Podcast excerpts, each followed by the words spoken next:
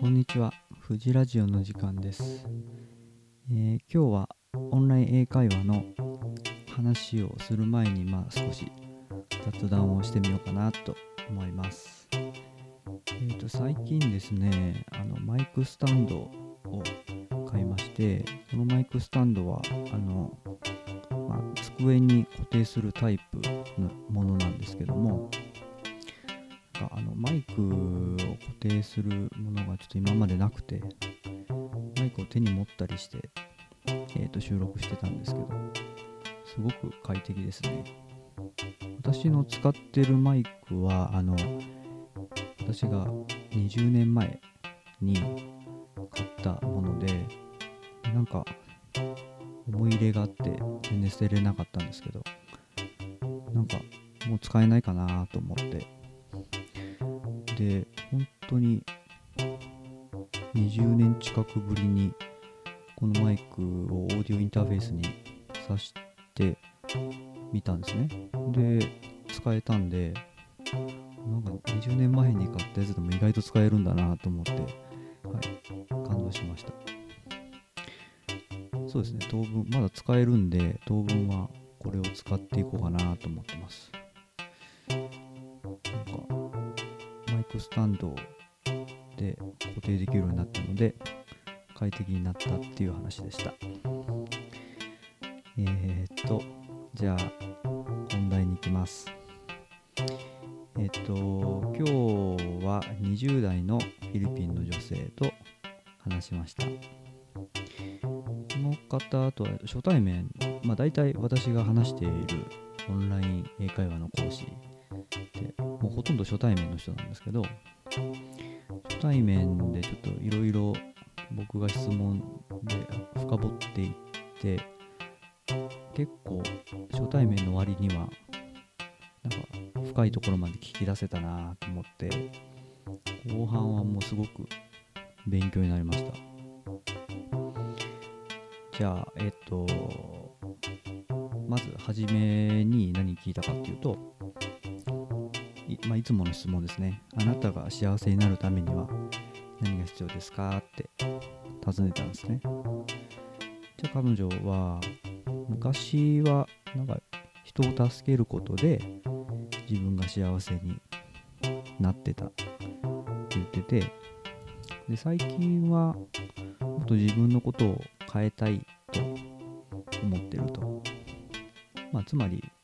昔と今で考えが変わったって言ってました。で、私はですね、あなんかその変わるっていうのが面白いなと思ったんで、なんでそんな風に考えが変わったのって聞いたんですね。したら、なんか自分に、まあ、彼女にですね、彼女に悪いことが起こったからって言ってました。で人を助けることっていうのはもちろん好きでやっていくんだけども自分のことを考える比重を増やしていきたいと人を助けるのが3ぐらいで自分のことを考えるのは7ぐらいって言ってましたねで私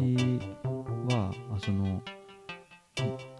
自分のことについて何を考えたいんですかって尋ねたんですよね。で、えっ、と、そうすると、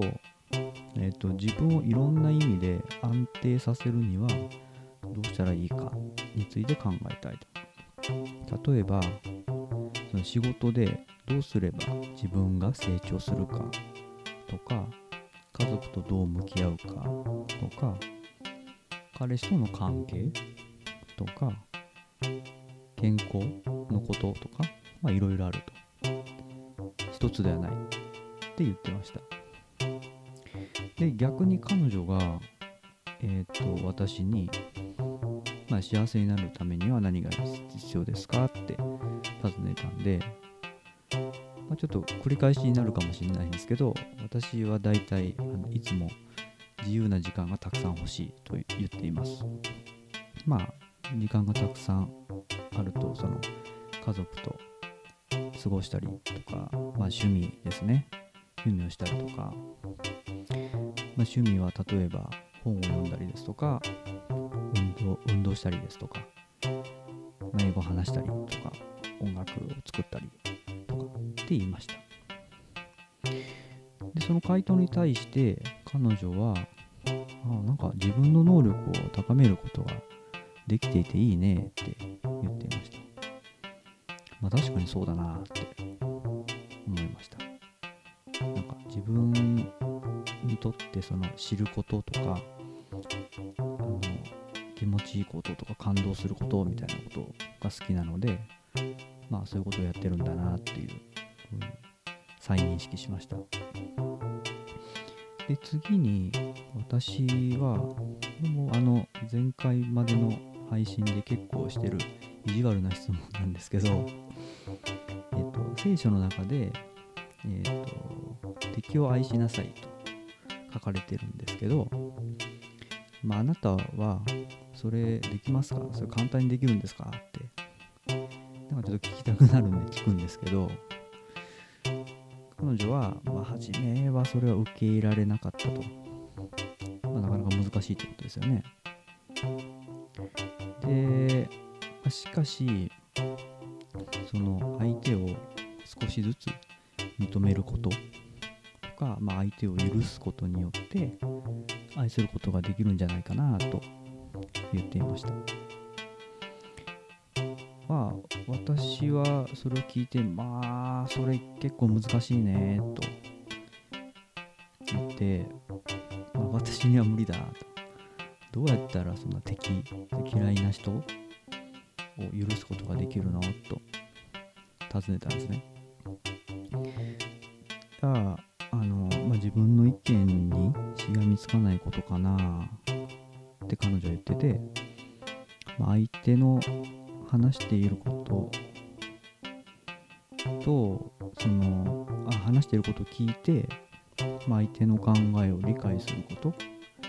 まあそれが大事なんじゃないかなと言っていました。その、まあ、頑固な姿勢っていうのは取らない方がいいと、互いに理解が進めば、まあ、少しは許せるんじゃないかなと言っていましたまあ、確かに、まあ、その通りだなと。まあ、けど確かにそうなんですけどね。まあ、けどかなり難しいなと思いました。まあ、けど、その、相手の歩み寄る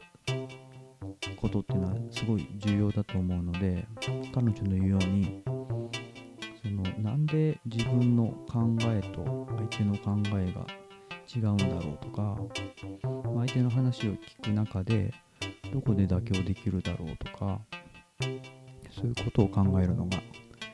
大事なのかなと思いました。えー、っとはい以上です。